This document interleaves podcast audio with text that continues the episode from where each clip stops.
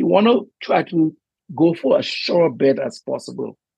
So you do your homework and you, you don't you don't get too big. And that's one of the the, the issues that that you get with developing. It's very easy to bite off more than you can chew. You are listening to the Property Developer Podcast, your home for tips, ideas, and inspiration to help take your developing to the next level. Now, here's your host, Justin Getty. Hello, and welcome to episode 95 of the show. Thanks for joining me. How are you doing? I'm doing well. Got a great show coming up for you today with an international guest talking about developing property in the Caribbean. Before we get to that, here's a quick update on how things are going with my projects. The roof is finally going on on the townhouses at Cambridge Road, which will be great as they can finally be protected from all the rain we've been having in Melbourne. It's been so wet the last few months, it's been crazy. Work is underway with the external cladding and windows, and fingers crossed for lockup before the end of the year. It's been a painfully slow 12 months on the build, and I really expected to be much further on than what we are. But that seems to be a common challenge with building at the moment, so I'm just having to roll with it. On my other project, we finally submitted our town planning application, so now we sit back and wait to see what council comes back with. No doubt there'll be some sort of laundry list of issues we need to address, but we'll find out soon enough, hopefully, although I've heard there's been long delays with council planning areas as well. Otherwise, the end of the year is fast approaching, and what an unusual year it's been started off with low interest rates and a buoyant market, and finishes with high inflation, escalating bill costs, and softening prices in many markets. I'm sure next year will be just as dynamic in the property industry, and I'm very confident that most of our markets will hold up okay through 2023. Speaking of next year, I'm offering an end of year special on the property developer training. So if you'd like to take advantage of that, then head over to www.propertydevelopertraining.com and use the code XMAS until the 25th of December to get a juicy discount. There's still loads of people joining up, so get on board and you can check out everything that's on offer at propertydevelopertraining.com. And that includes the new training course that I added to the program called Taking It to the Next Level for people who may want to go full time. So there's even more value inside the training now. So don't wait another year to get started on something you'd love to do. I've also got a little Christmas promo on my book so that you can gift it to all the people you know that have an interest in property developing.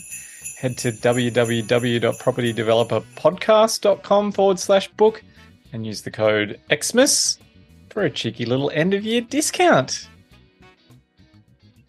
Okay, on with the show. As I mentioned, I've got a great guest for you, Anselm Mathurin, who is a Caribbean based property developer with a terrific story to share about following a dream and learning along the way.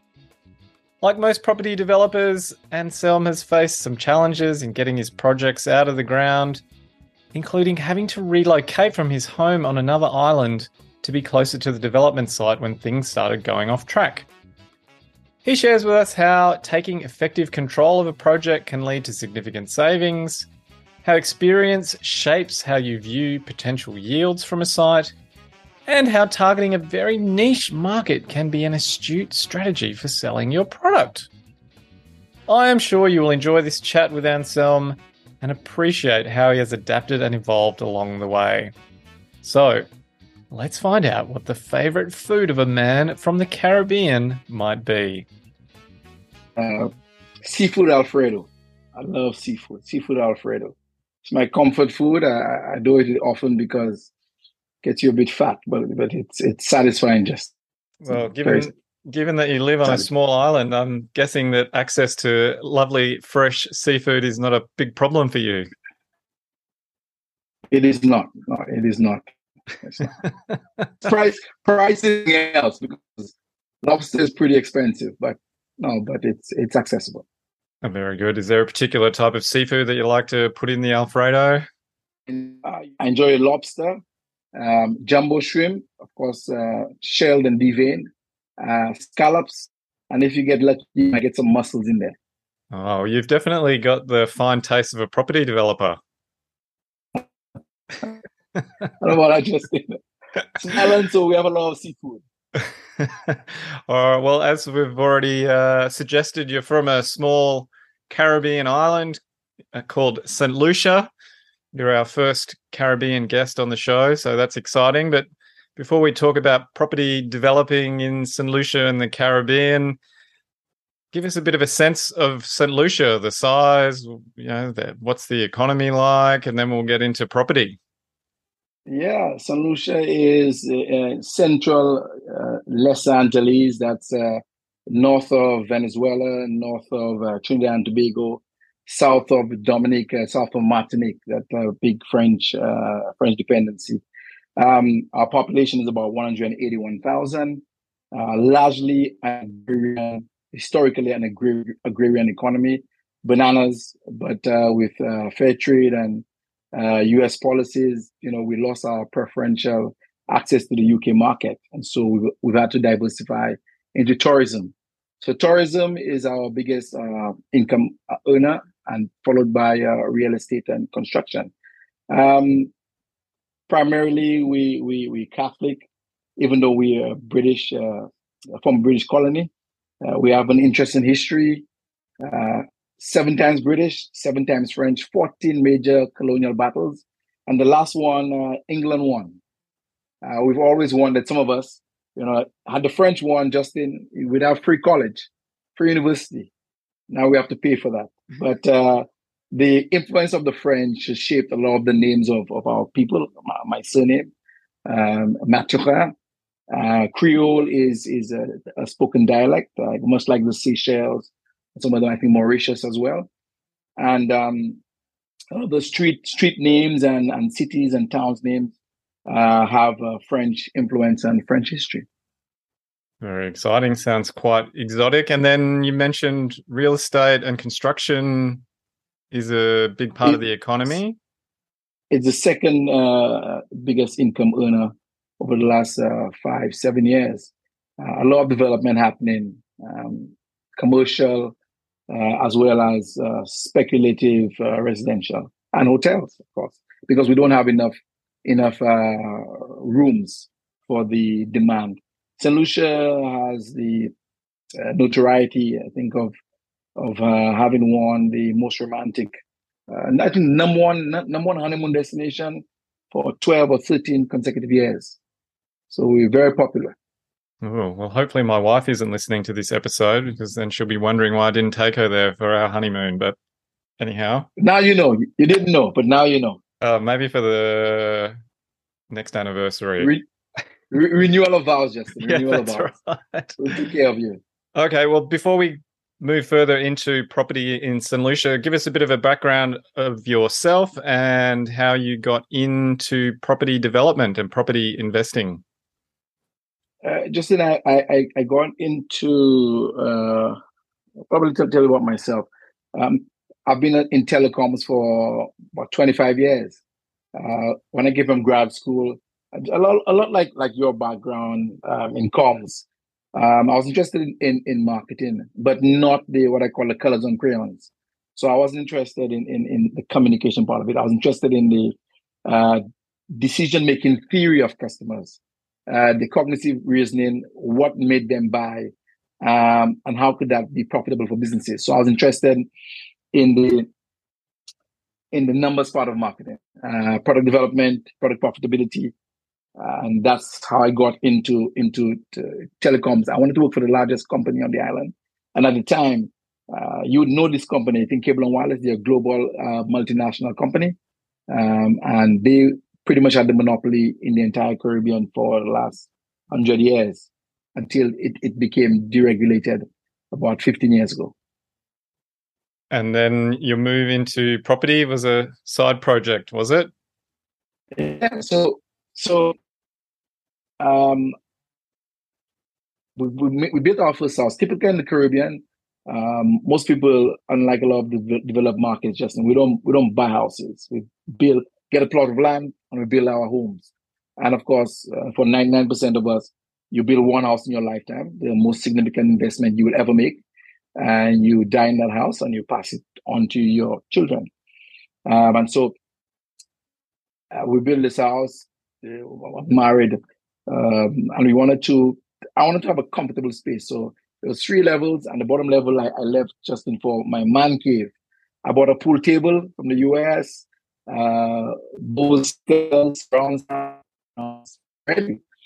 and um, I had a very good friend. He was doing property development, one house, just small houses, building them, living them, and selling them. And he told me I was mad. The man cave concept is an American concept, and we don't have the luxuries in our small economies to have a man cave.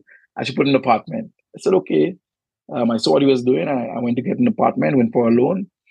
Uh, we required $100,000 for the apartment and the pool. Because remember, we, we had the slab uh, because it was it was like the basement. Um, and went to the bank and they said my mortgage is going mortgage is going to increase by $69. I was like, what? I never really checked about mortgages before. You're just working, you're just happy to be home with your wife. Mortgage is only $69 more. How much am I already paying for my entire mortgage? He was very reluctant. Eventually, he told me when I threatened to go to his boss. And I found out for the first time at the age maybe of what, 31, 32, that we typically pay up to three times the principal. And that was a shocker to me. I to to research, started reading books, and of course, cliche from Robert Kiyosaki. Once you read the for the cash flow quadrant, it changes you, and, and that's what happened. And so we built it, we rented it, and the apartment covered about fifty percent of the mortgage. And I got to like that, Justin. I, I like that breather. 50% of your mortgage, I'm living upstairs, I'm comfortable, and there's different access um, for for the tenant. A lot of people complain about um, having people around them in their space, and that's one of the reasons they don't want people to live on their premises. But I, it was they, they, they parked below different access, and I never saw the tenant. But I got a taste of it, and I just got, got on to reading some more and more and more. And are you still in that house? No, Justin. Um, while we were in the house, you know, I started looking for property. Um, I like the, I created a criteria because I, I, too was, I was afraid of, of, you know, having a mortgage like this. Now, before all of this was happening, I was a property investor, you know, unbeknownst to me, not actively. Um, was buying pieces of land for later on. A lot of Caribbean people have this um, romantic notion that we're going to buy land for later on and then um, we're going to build apartments when we get old. And so I was just just buying pieces of land at the time. If you work for the only monopoly or one of the two monopolies on the island, your job was seen as job for life and fairly secure. And so when you went to the bank, you got loans like within five days for land.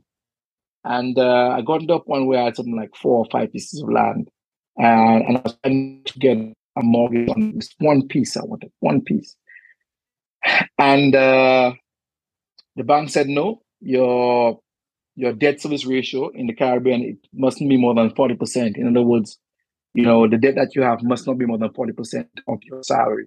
So I decided to um, migrate, look for a job within another island.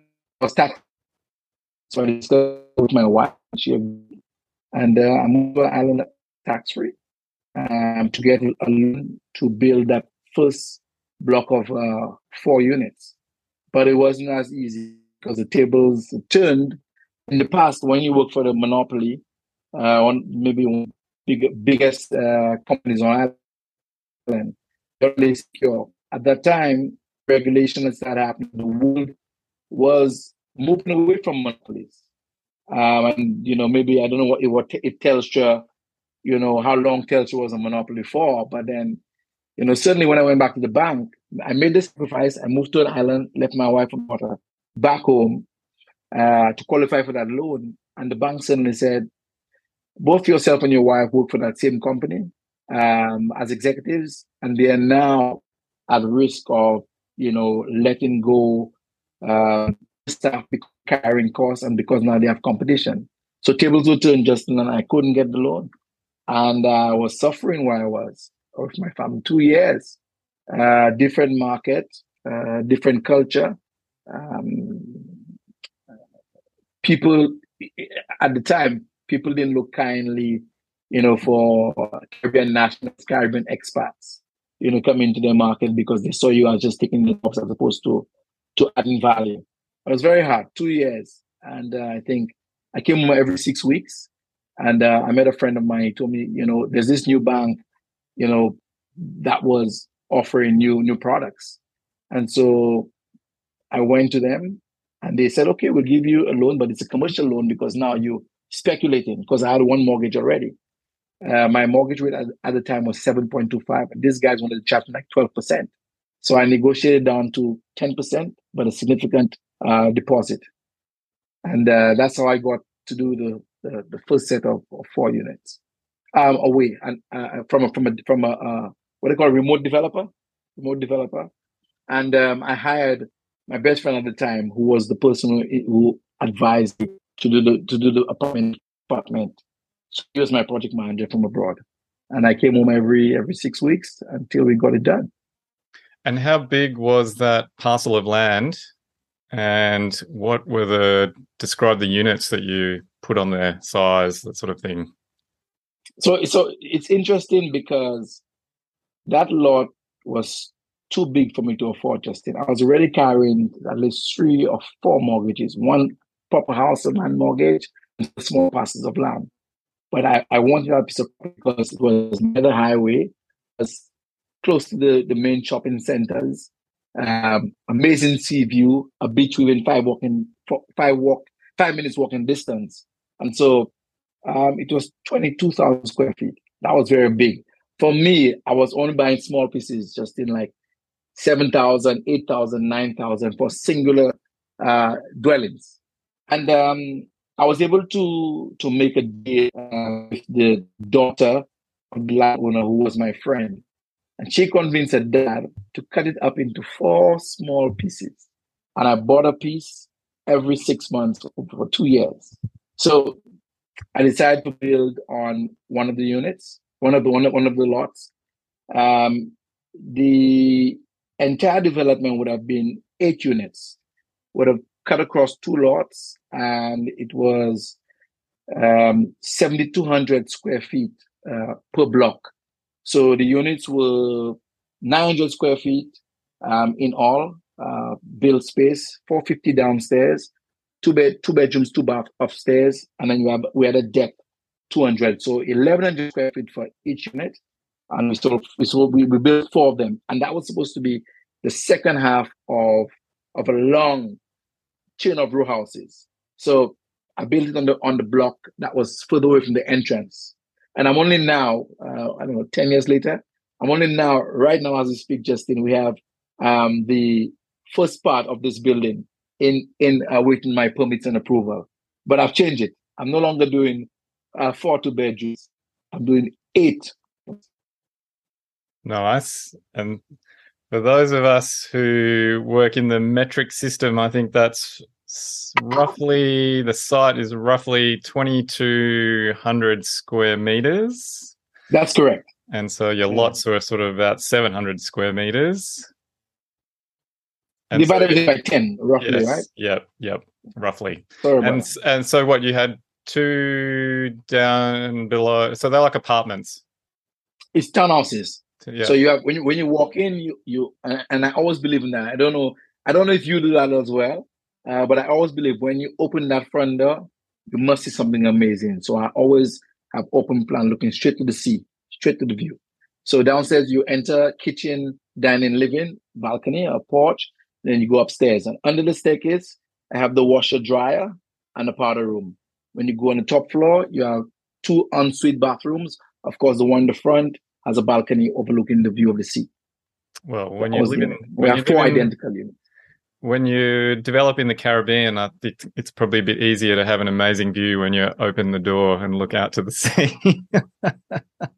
just I don't know where Bondi Beach is, but I want to come and see it before I go to Brisbane. Uh, well, you'll uh, you'll be struggling to get uh, twenty thousand square feet of developable land overlooking Bondi Beach, but you've got sure. just as good views there. And so you've finished those four units, and they're all completed and sold. Yes, we finished those those four units. Um, that was 2011 I moved to the uh, tax free jurisdiction. Just I did not get the loan until like 2013, like 2013, and uh, uh, we started building late 2013, 2014, and I came back home 2015 with about uh, three months to go.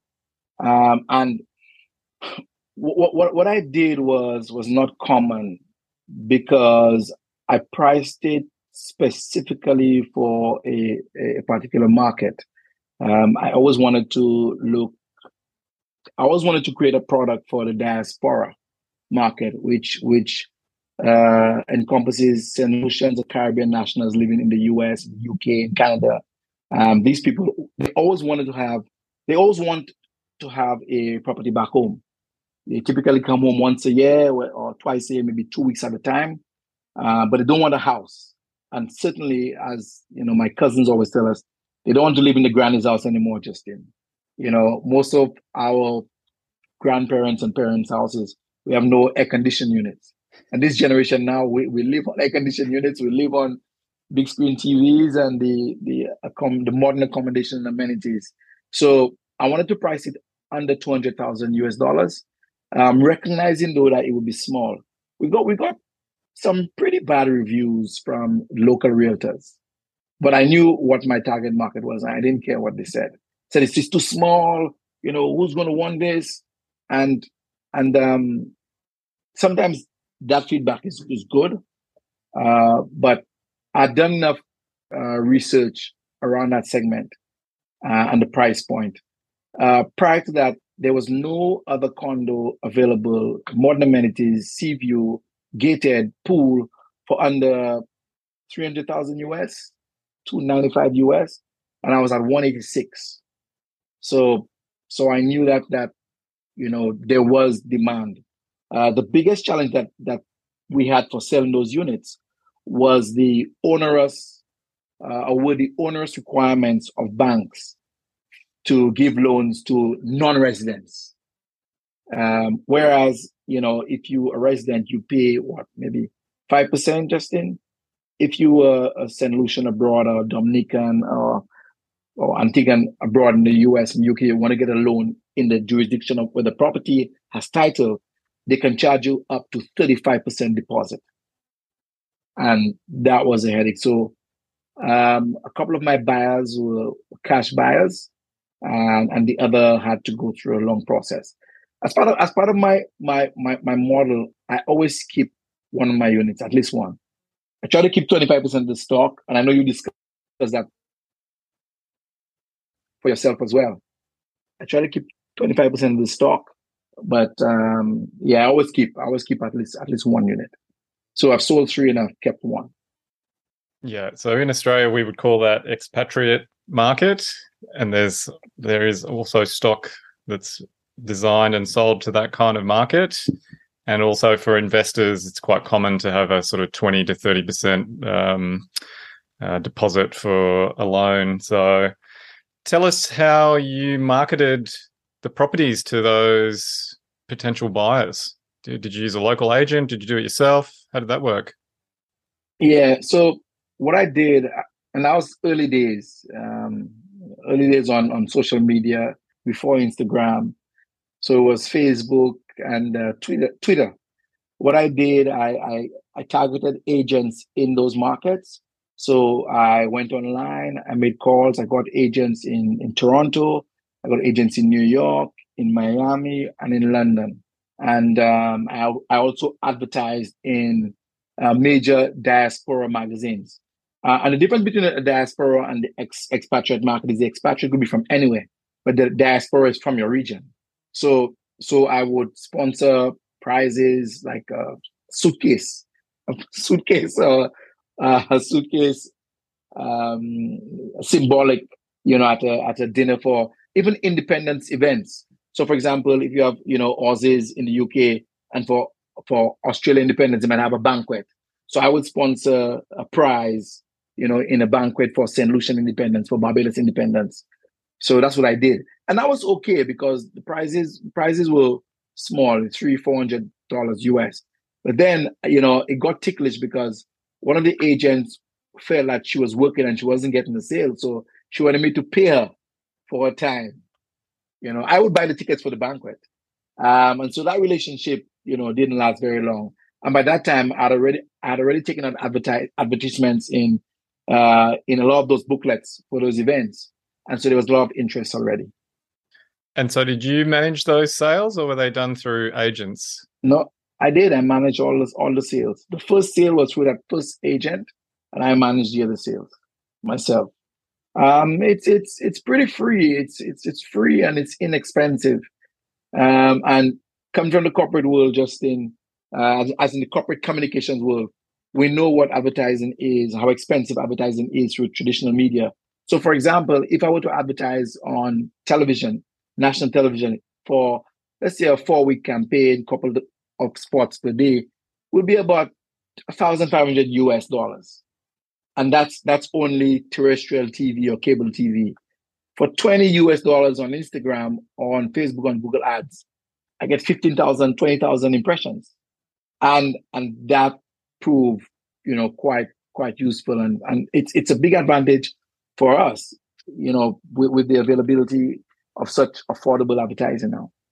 Yes i remember an old saying around um, advertising that 50% of advertising works the only problem is we don't know which 50% is working that's correct so you're spending a lot of money to but, find but, out but we had we had but we had a we had a ready market, so I knew I knew where they were.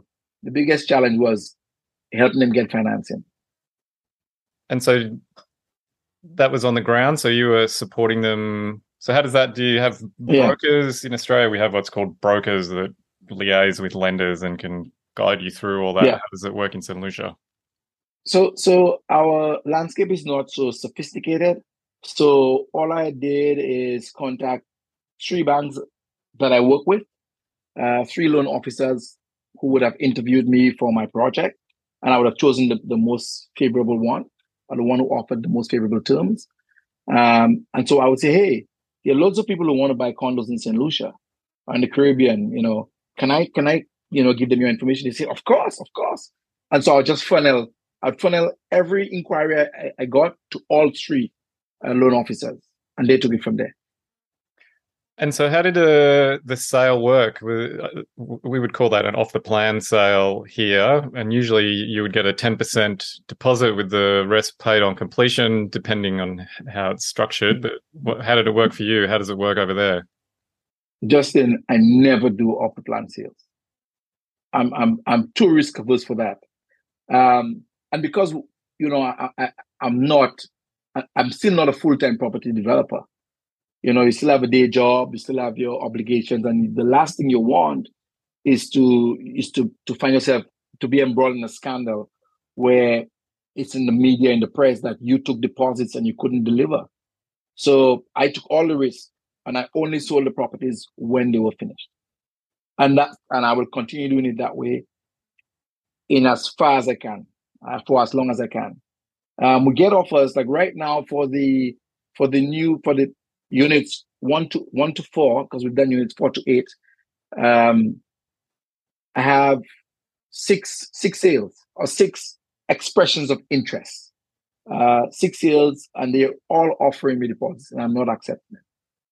Um, I told them if they want to, they can they can put it in escrow with their own lawyer, but I'm not accepting it because too many things could happen, and and I do not want to to to have people's deposits and cannot deliver. Oh, that's interesting. So, with the first four that you finished, did you build? Did you get expressions of interest and then build, or did you build and try and get buyers along the way and then settle everything when it was finished? So, so the latter, the latter, because I was building them for more for myself as my investment. So I always say because because because my criteria was so strict, I always de- describe my criteria as a recession buffer because of where where it is and the size of it. Uh, I was very comfortable that it could rent and give me, you know, just as much as 40% positive cash flow. So I was comfortable with that. So if I don't sell it, I just rent it. And that's my model today as well. That's still my model today. Um, yeah. I know that I know that um, in my feasibility, I'll have to add that in for my revenue, but I don't mind that. I think it, I feel safer that way. That's interesting. And so then tell us a bit about construction in St. Lucia. Is it challenging, costly, timely? So so I'm learning. My last building um, I built uh, maybe three years ago, four years, four years ago, um, three years ago. Just just, just so I, I, I ended COVID. Finished just at the start of COVID. Um, construction to the quality that we're looking for right now is about 310 um. It's about 100 110 US dollars a square foot. So that's what that's what 100, yeah, 110 US dollars a square foot. Um, and when I built three years ago, it would have been in the region of 75 $75. So you have an additional what? 30 30 $35, $30? Yeah. On the already $35, 40 maybe. So it's increased, it's increased by about 30% at least. At least. Um, and and the challenge that you have is getting quality labor, you know, when you want it. Um, supervision is still challenging. Um, in your in, in I, followed you for for a long time, um, and I hear you talk about your contracts with your builders, um, and even now I think your your, your last podcast was th- there is the dilemma of builders now not being able to guarantee a fixed a fixed price contract because of rising uh, building material costs. So so my model is is I I I don't give full price contracts. So I still try to pay for my own materials because there's a contractor discount of 20%. So I have a contractor's account. And I will tell you though, not all builders will go into that arrangement. So you have to get the, the builder who's willing to do that for you. And you pay him labor plus, plus a little bit. You know, so so for me, that was how I was able to save um, it's a little more than a labor only contract, but I procure, um, I have accounts and they go and charge on the account the materials. Uh, that's how you save money. And, and, and, and, and I will say off the bat for, for, for our listeners that many builders will probably not want that arrangement. There is there is comfort in having a fixed price contract. So you know that, you know, this is what you paid for and this is what you're supposed to get. But with the dynamic pricing now, and that itself could be challenging. So, so you uh, but you still have to go on your site every day, sometimes twice a day, you know, and and and hope that the challenges are not insurmountable because you will get challenges. For me, the biggest question that that you want you want to answer just in every single time is whether or not the builder stuck to the approved drawings and it did put as much of the pres- prescribed materials, the, the the size of the steel, the thickness of the concrete. That's what you want to make sure happens. Yeah, so it's uh, still uh, an area that you need to focus on here when you're when you give the whole contract to the builder. You still have to make sure that they're doing all that stuff anyway. What about how long did that building take? The four uh, townhouses. So anywhere from from nine nine to twelve months, but on average nine months, because okay. it won't won't use about nine nine months. Uh, but then but then what what you find happening with with those types of arrangements where you do subcontracts within the project is that no one is accountable. So I wouldn't really I wouldn't really recommend it unless you have a solid team of people that you've been working to, with before. Uh, I, have a, I have a simple issue like Windows you know, you bring in the window contractor, and the window contractor tells you, no, no, no, no, those lines are not straight. And the builder says, no, it's nonsense, they're straight. Uh, and so if you have leaks, no one takes accountability for it, as opposed to having one contract, the builder, you're responsible, you get it fixed. Yes, that's absolutely you know, so. N- nine months on average, yeah. Uh, and then take us a step back in terms of how do you go about getting approvals to do something like that? Do you, if you're in a British colony or an ex-British colony, you probably have yeah. a similar planning system to Australia. But walk us through how you get approval to do a project like that. Absolutely. So you have the famous Development Control Authority, them DCA. Uh, I know you, you always speak about councils. We, we you know, Development Control Authority. They are the uh, the keepers of the lamp, and um, you need to go through uh, an architect with your design. Um, there are exceptions. Um, it's changing now. In St. Lucia, you could have done just under 2,500 square feet. Or is that 250 square meters? Roughly, any, yep. Yeah, yeah. Any any building that doesn't get to 250 square meters, or 2,500 square feet, you can get a drafty to do it. So I can tell you, Justin, I've always used draft, drafties. But again, drafties have the limitations because the drafty will draw, will, will formalize my sketch. But I, I, I get into the building and suddenly I can't feel any breeze. the drafty has no, no, no knowledge of, of ventilation, but he gave me what I wanted, you know, at 10% of the price. So again, you have to get guidance there. So and they put a, a, draftsman. They put a wall right at the end of your uh, entryway corridor, blocking your nice view of blocking your view. yeah. so so so if it's under under 2,500 square feet or 250 square meters, you can get a drafty. 2,500 square feet and, and and above, you must have an architect. Um, and that process is because architects are very, very opinionated, and quite rightly so, because they need to tread the, the delicate balance of what a customer wants and what they know is best. And not what they think, because they, they probably know what's best in most cases, and you end up somewhere in the middle. So after you get your your your architects um, to do the drawings, um, he submits it. Then has to go through a series of of places uh, health and fire. Um, it needs to go to solid waste. Um, uh, and then after get those preliminary pro- approvals, then goes through to um, electric electricals and infrastructure, and then gets to DCA. Typically, it takes anywhere between six to to eight weeks, uh, just in nothing like the two years.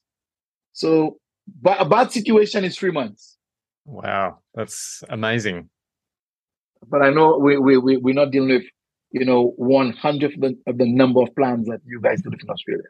But three months is is an average period of time to wait for for it. And and typically, if there's an issue, um, they would they, would, they would, they would contact you via letter, via mail, say tell you you need to, to modify these things and resubmit it back. Um, and if it's if it's not major, what they would do, they would approve it pending some changes. So it doesn't have to go to the board meeting. The board meeting is held one, once a month. So so they, they do round robin and they approve it for you. And then you can build. But you have 365 days or one year to build.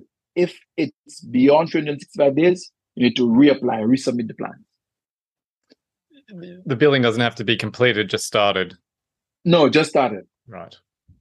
Just started. I think that's reasonable. I mean, my view is that should be the same in Australia. It should take three months to get a decision on a planning application, not six to 12 months.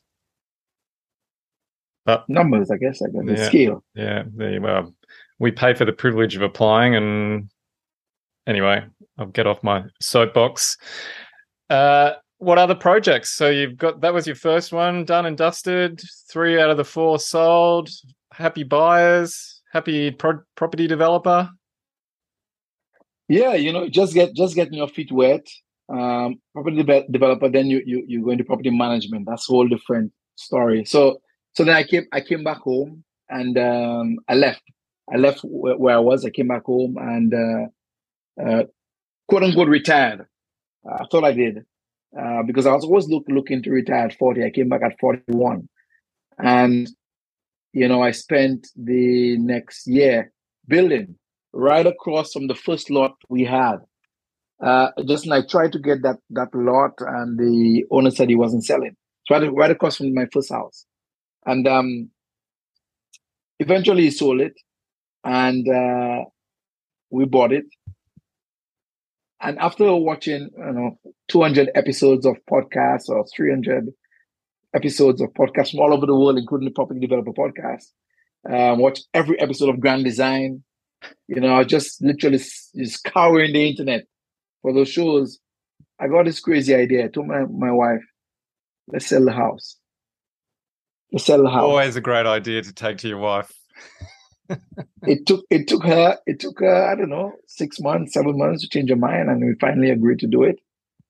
Um, but you have to you have to sell obviously the benefits, and and and, and, and partners are good in in this in these cases because they, they give you some sobering reality. So so I'm off, no longer working. You know, you get your your nest egg, it's in your hands. You know, um, and so I decided to do a four-story building right across the road. But the first thing I have to do, of course, just in the top floor, is rebuild my house, my wife a house.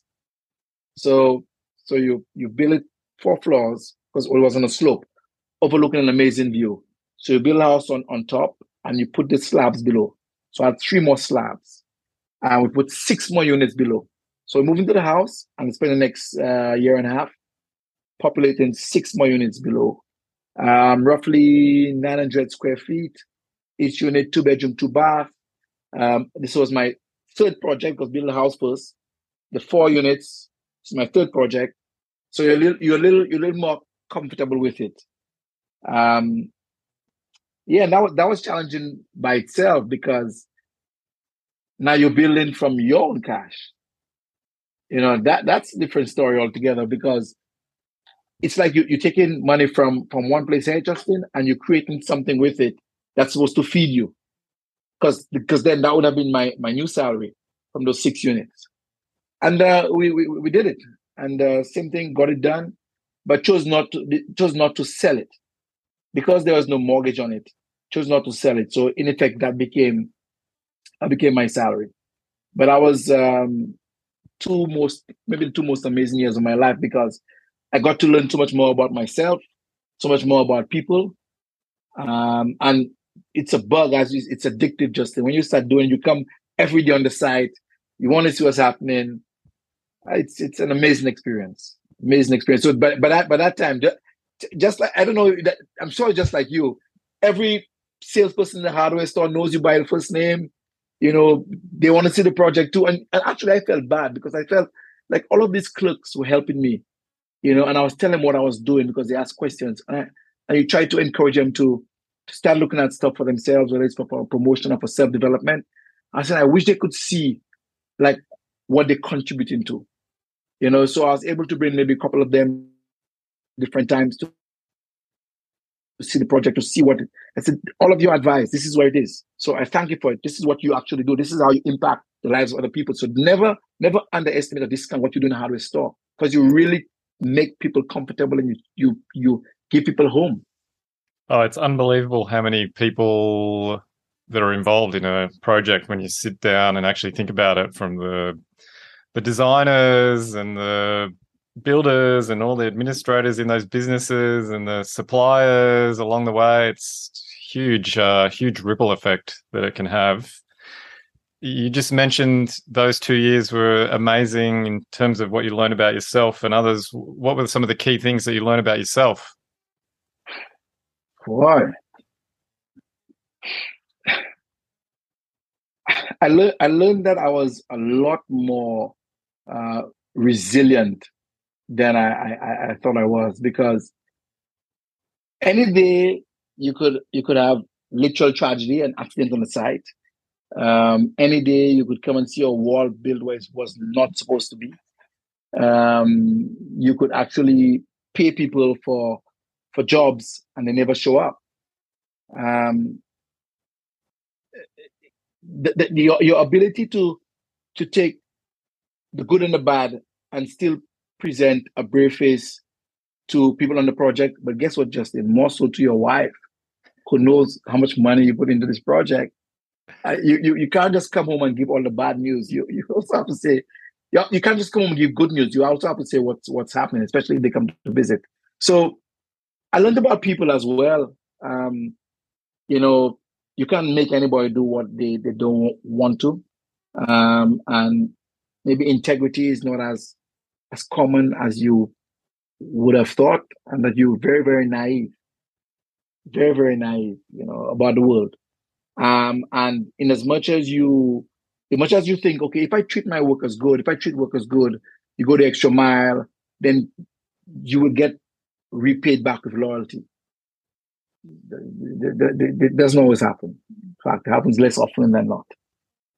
Yeah. Yes, it's very true about the little. It can be lonely sometimes being a property developer because no one really understands all the issues and challenges and problems that you're facing along the way. Some of them are small, some of them are big, but you're actually the only person that really full understands the full picture. So that's why it can be a bit and, lonely.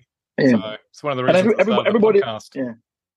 Everybody, I was just about, to, I was just about to say that it, it also gave me purpose, um, and I wanted to share I, because, like, I felt like some of the mistakes I made, I wanted to share. I wanted to share. I wanted to, I wanted people, more people to know about it. So you, you can do this too.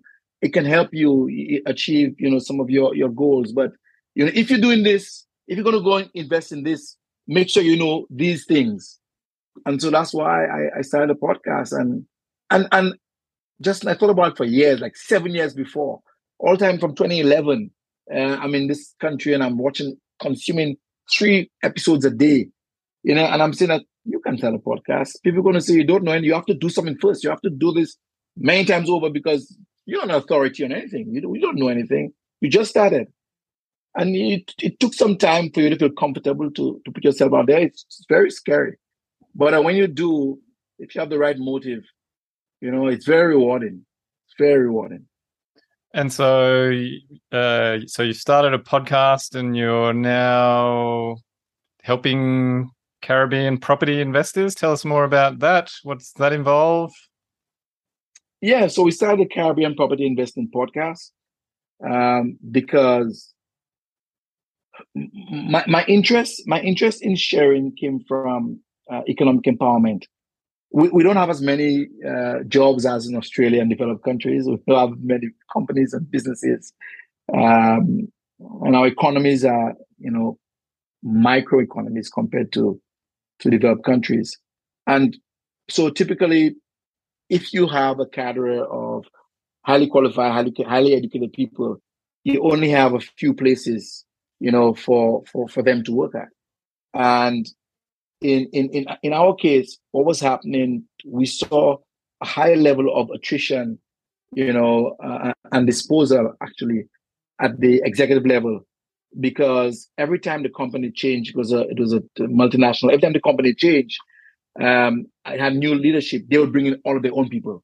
So one time it was Ericsson, were all these Ericsson guys. Then Motorola, you know, then AT and T, and and um, it didn't matter how good you were if you're not if you're not affiliated with those people or if you don't just toe the line you know don't challenge too much just do what you have to do you know and and make no noise then you probably that's the only way you survive and always be available all these weekends that's how you keep your job and that's what that's why I, I thought it was too hard and i felt like nobody should actually be going through that um i have to worry especially and, and, and if you have you know emergencies you know typical savings probably won't allow you to to cover them without going for a loan. And I and I, I felt I wanted to share how you break the middle class. I call it the middle class poverty cycle. And the middle class we live on on on debt. You know, and if there's one in an exogenous event, we can't survive. You know, the, the best people in the middle class have what they say just maybe six months salary, maybe the best six months to eight months, the best. You know, whereas most people have one or two months. You know, I know my accountant always advised me before that back then, always have one year. But I, th- I think that right now you probably need to have at least two years salary. So if you lose your job, you get some time. And so I wanted to help people, you know, get to a point one where they have this more disposable income, or two, if they lost their job, they would still have some contribution towards their mortgage, some contribution that could help send the children to school and could cover their expenses. Um, I don't think I'm I'm good with money at all. I, I I didn't budget. I budget the property projects more than I budget myself. Because property project to me, that's borrowed money just in. That's borrowed money. I have to be able to pay back the borrowed money. You know, um, and so you, you you pay a little more attention to that. So so we started the podcast to just try to to interview people to share their experiences. And for me, it was just so enjoyable for me. I was learning so much. And I always, my experience was always this. Anyone who I approach on a on a construction site doing a project or anywhere else, I was always welcome. I always got a good reception. And property developers like to share.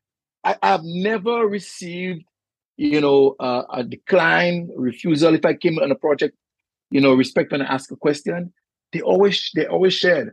And I felt that we had an obligation that what we what we we we, we what was shared what was shared with us by someone else, I think we have to pay it forward. And so that's what the podcast is. We interview people every every fortnight. It's challenging as as you know, I'm not at number or you're at number 86 now. I'm still at number 35. I want to start back a new series. But the idea is to get people from every island and and and, and discover the unique nuances and differences in the process, you know, in the in the environment, in the in the, the markets, um, in the industries, and, and see how we can share but the whole objective is for economic empowerment and to offer people choice. So you, it sounds like you operate a a build to rent type model now. No, I what I call I call it B B B B H S R. So build, hold, sell, and rent. So I always keep because because so because I, I borrow the money up front from the bank, I have to pay it back um, and holding the strategy that I use, I don't hold for capital growth. I, I, I don't because all of the mortgages, you know, were single mortgages, um, and so the typical model is roughly four units. Two covers two covers the cost. Two cover the cost. Sorry, and I have two more. So I might sell one for cash to reinvest in a new project, but I always keep one. Um, and the idea I just just just rinse and repeat. After we finished the the, the seven unit project where I live now, um, just before the pandemic, I always wanted to to have some property in the in a nice area, in the really, really most high end, most high end area in the country. And it was tough. But Justin, I had a habit of driving every Saturday. I just like driving every Saturday and look for property, look for places. Because call numbers. I have a coffee and I drive. And um, got a situation where it was a, a expat couple, they from France, and they were getting divorced. And uh, my my friend knew about the property. He didn't want it because it's too steep, and I got it like uh, sixty cents on the dollar. And uh, I built.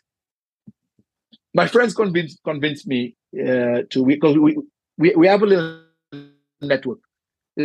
network one uh, real, realtor, uh, one architect, procurement guy, uh, one builder, and myself. We met every Saturday for coffee, and we chat. We were all building, all building, and that realtor would sell our properties.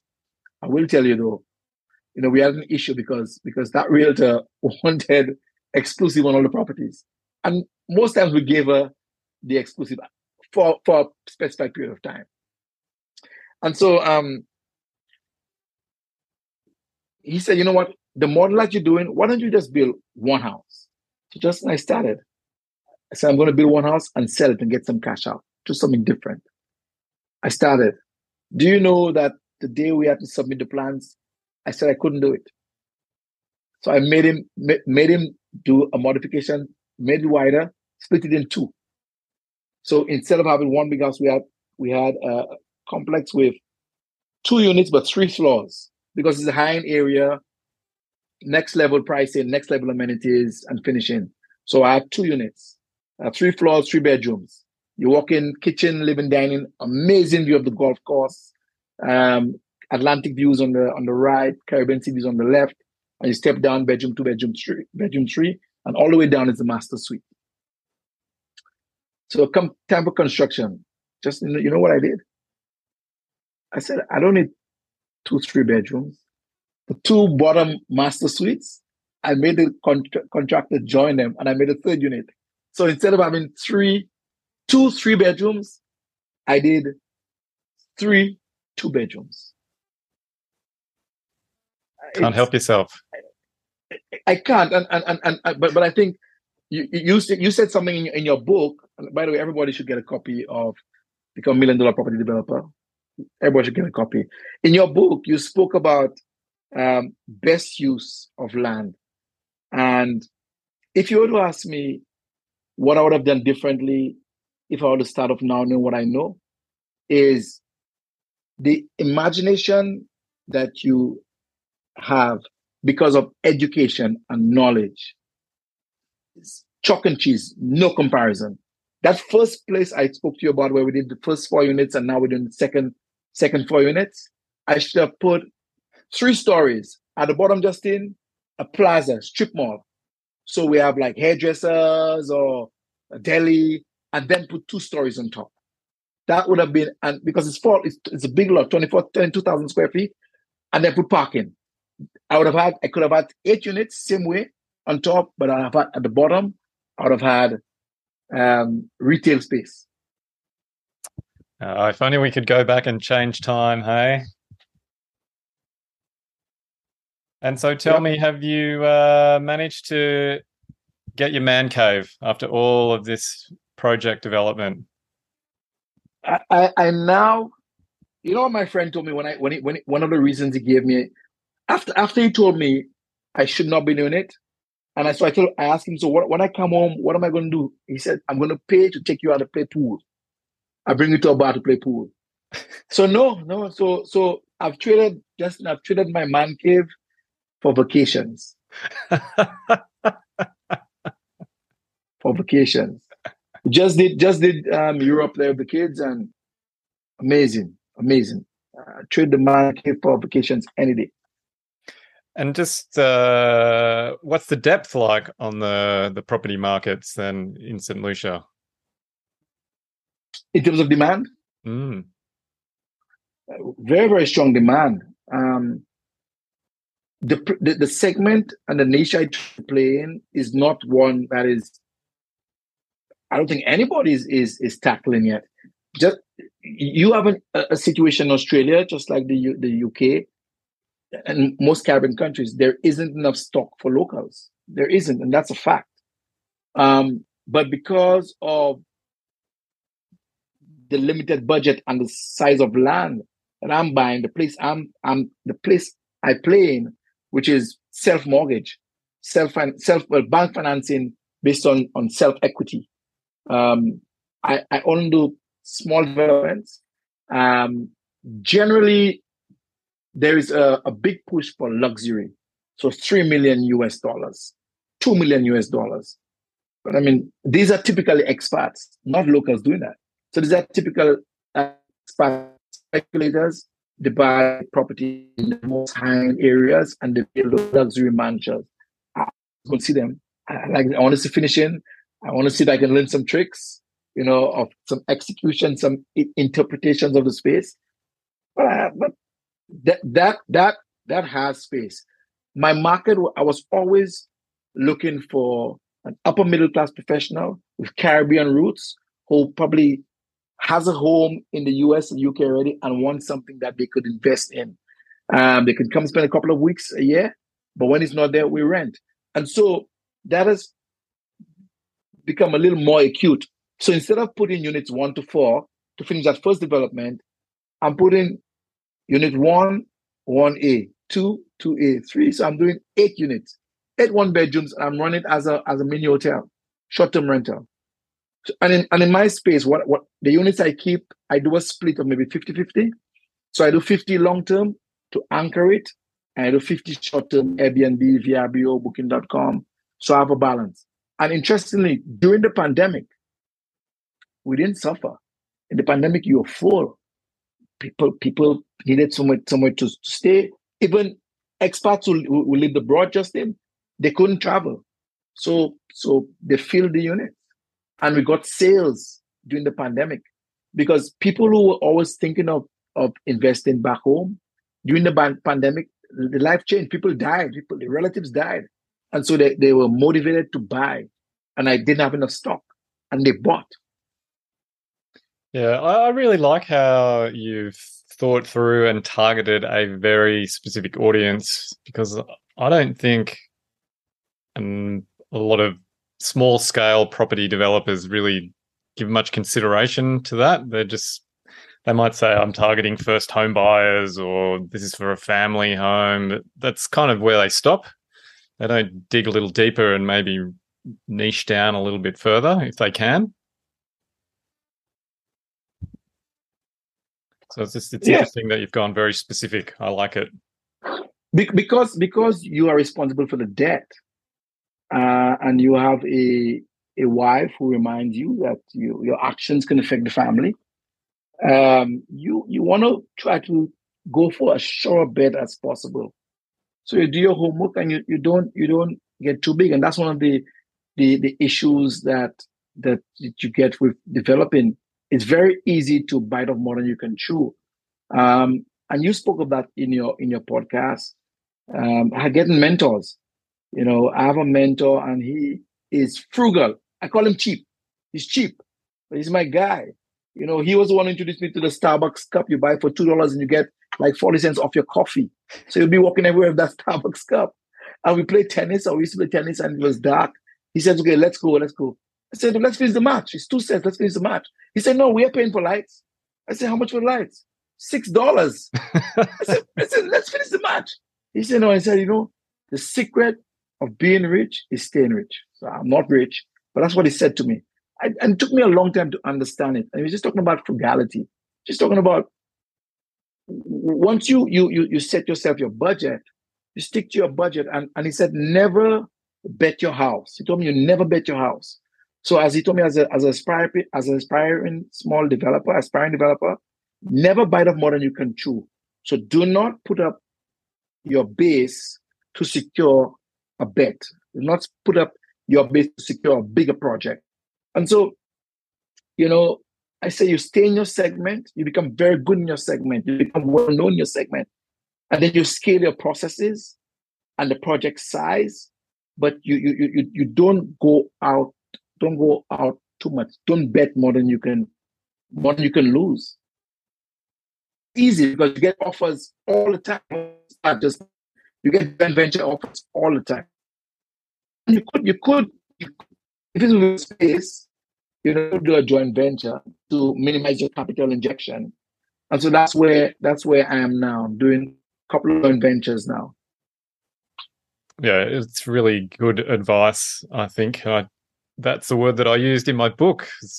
being frugal. That's so correct. Don't be cheap. Be frugal. Uh, I like that correct. word. I think it's better than being cheap. Well, it is. It's very different. So, and yes, when you decide or if you're looking to go bigger you usually have two options to either do more of the same size or to scale up and do um, bigger projects and sometimes that can be a big stretch. So, and that may not be something that people are comfortable doing.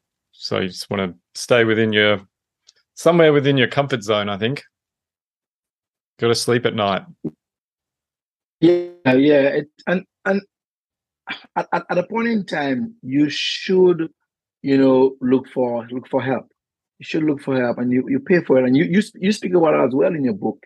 You know, getting a good team around you you know, and, and, and the more time you spend that team, the more projects you get under your belt, the more you build trust, you build mutual respect, you know, and you keep keep that team growing and, and stay close to that team. Don't be, you said, you know, don't be don't be stingy, you know, you you get what you pay for. Um, I by the way, by the way, I think I'm, I'm a little more frugal than you. When I read your book, I'm like, mm, boy, yeah, you know, can I save a little bit more here?